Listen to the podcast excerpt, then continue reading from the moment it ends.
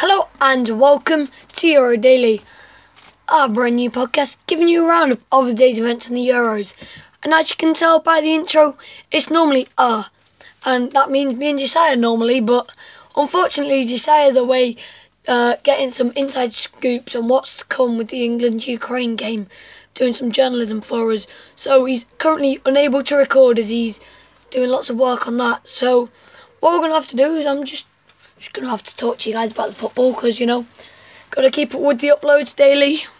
So, I mean, we've only really got one game to talk about. Well, I suppose you got predictions for another, but you know, we'll, we'll just get into the game that's already happened. That's Switzerland versus Spain. As you guys will have known, if like you had our predictions, we predicted that game to be a draw and for it to go to penalties. Except we predicted it to be a two-all draw and for Switzerland to win on penalties, which is not what happened. I don't know. I just gotta say it was a cracking game because you had that goal that was scored within the first few minutes. Really, that was I think it was Jordi Alba who scored. Then got put down as an own goal. But yeah, it's quite funny because my dad had Jordi Alba in his fantasy team.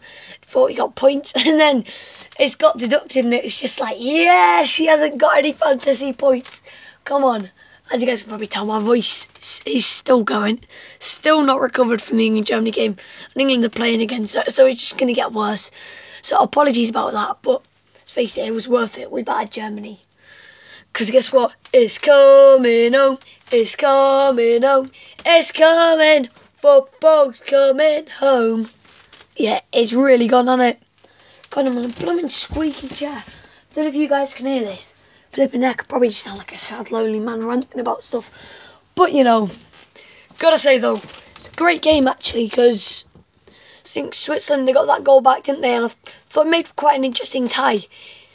And I was kind of not gonna lie, was expecting more goals given the amount that Switzerland have been scoring and conceding. In fact, Spain in the last two games prior to this clicked like scored ten goals in the space two games. But yeah, as you guys most likely will have heard, ended up going to penalties.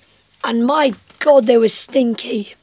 After four penalties to both teams, Switzerland had scored one and Spain had scored two. How do you physically miss that many penalties? Like Busquets hits the post, Switzerland were just terrible all round. And then forgot the guy's name, but he had one guy who needed who they needed to make it two all on his fourth penalty. Then that'd make for an interesting ending. He didn't. He missed. Then it was up to Oyarzabal to win it, and he did. Slots it lovely first left footer of that shootout, I think, and he picks out that bottom right hand corner. Pretty good, well-rounded performance by Spain, but I kind of I was hoping for a bit more. Although I do think both managers sort of they countered each other in quite a tactically aware way, dare I say. Like they kind of understood the way each other played because they've got quite distinctive styles. They're very good to watch, but I think that they are possible to cancel out. And if they've got such distinctive styles, you can plan to cancel their style out. So I made the game a little bit dry, but on the whole, it was quite interesting. You know, it was it was the game to get them to the quarter. You could see the passion. Gotta say, I feel sorry for Switzerland because if they'd been in France and Spain, a chance could have beat Belgium. Imagine if they got the final. Like, what a run that'd be.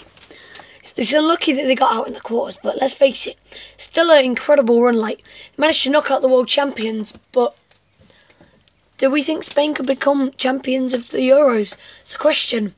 They got an attack in which, in the last three games, including if you include penalties, they scored what? Uh, 14 goals in the last three games. They've got some great talent like Pedri. They've got who's also part of the youth with players like Pablo Sarabia, Lucas Vázquez, who can double at right back. Got Marcos Llorente. You then got experience in players like Cesar Azpilicueta. You got Jordi Alba. You got Aymeric Laporte. You got a great balance actually, and I think there's quite a nice blend to that team. Additionally, they've got like a really good manager who knows a lot about what he's talking about. Like he's literally managed Barcelona before, you know what I'm saying? Like he's a very, very good manager who understands what the game's about.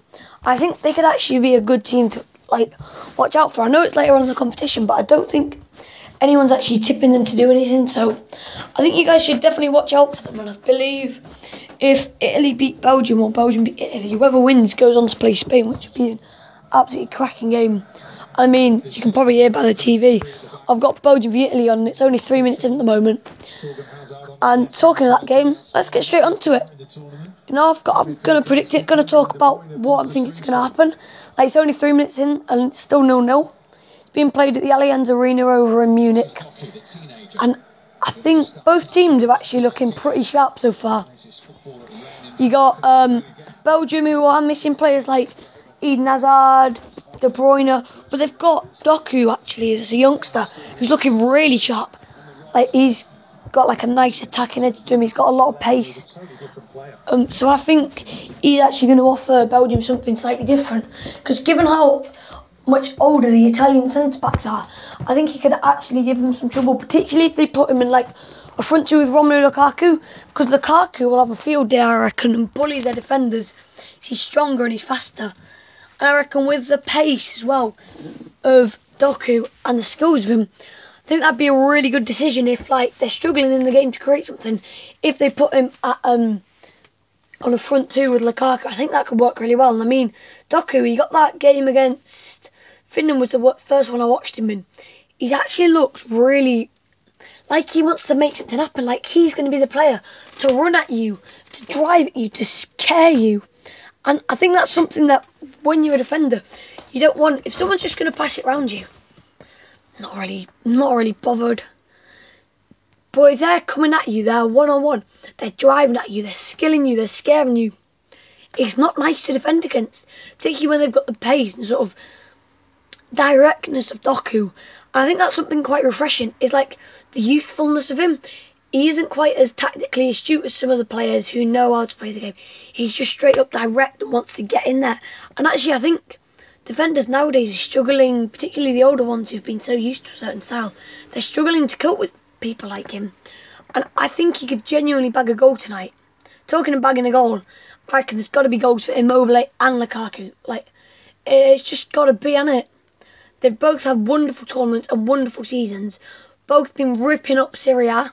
Immobile bags of goals. Lukaku, what a player. On his day in particular, particularly like game that springs to mind is Everton v Chelsea in the FA Cup. He just basically bullied their entire back line for two goals, particularly one where he just shrugs both of them off. He's strong, he's athletic, he's powerful, he's physical, he's aerial, aerially competent, if I can ever get my words out.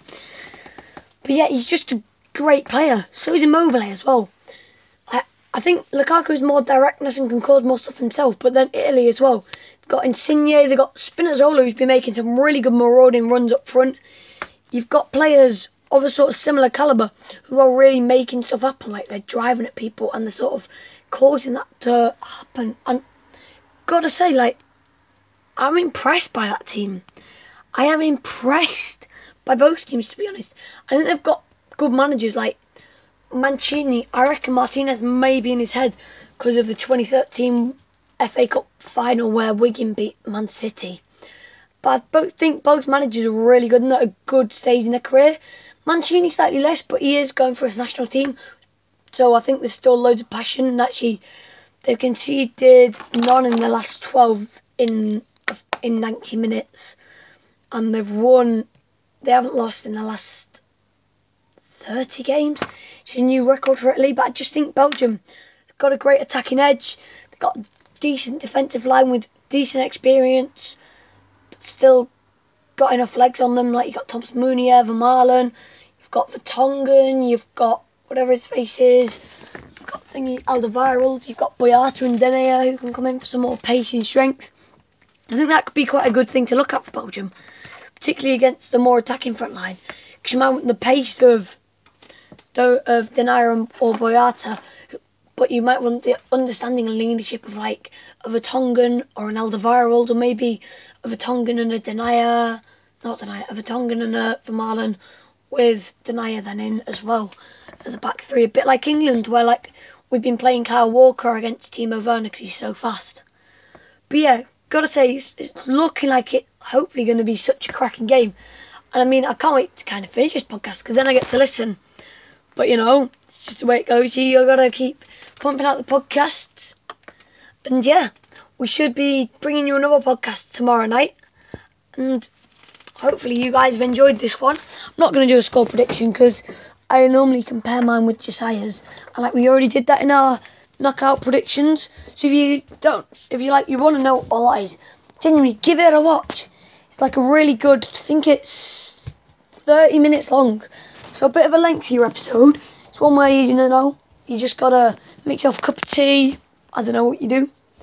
Put like get a bag of crisps and just just sit down, chill, relax. Maybe do some homework while you're doing it.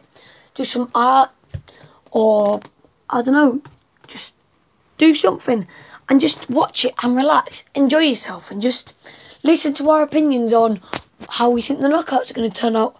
I actually think you guys would love it. Like, just all about the knockouts predictions, and we justify them talking about the tactics of the teams, the exciting players of each teams, like the history of teams as to why we think certain things might happen. Because as I said in our predictions, we thought Spain was going to go be a draw, no goals in extra time, and then go to penalties, which was correct. But we thought Switzerland would win because Spain haven't scored prior to this game hadn't scored in their last five penalties. So we're thinking, oh wow, Switzerland got this in the bag, got forward momentum. But to be fair, Spain pulled it out of the bag, and maybe we should have expected it because Spain now seem like a team who can actually who can get over the line, which they didn't used to seem to be. They're a team that will fight to the line. They won't just wimp away. Like they'll get there no matter what whether that be getting out the group stage, whether that be beating Croatia 5 3 in extra time, now whether that be winning on penalties. They seem like a team that can find a way. And it'll be a great, great, great game, which will be Italy or Belgium versus Spain, which will be absolutely cracking to watch. I mean, if England progress against Ukraine, there's, a high, there's also a high chance they will beat Czech Republic or Denmark. And then it, in the semis, and then it could easily, easily be us playing. Like, will we play them if we get there? Spain, Belgium, or, or Italy? Now, which out of those do we prefer? Personally, I'd take Spain best, but all teams we'd struggle with.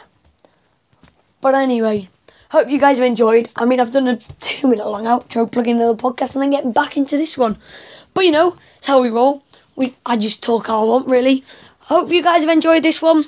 Just like been a little bit of a shorter episode, a little bit of a smaller one because we were missing Josiah he's getting us some in-depth coverage of what's happening down at the training ground in preparation and how the fans are feeling, doing some interviews and stuff like that. We should be able to bring it tomorrow. But anyway, hope you guys have enjoyed that. That's going to be my episode for today. I'm I'm going to wrap it up now.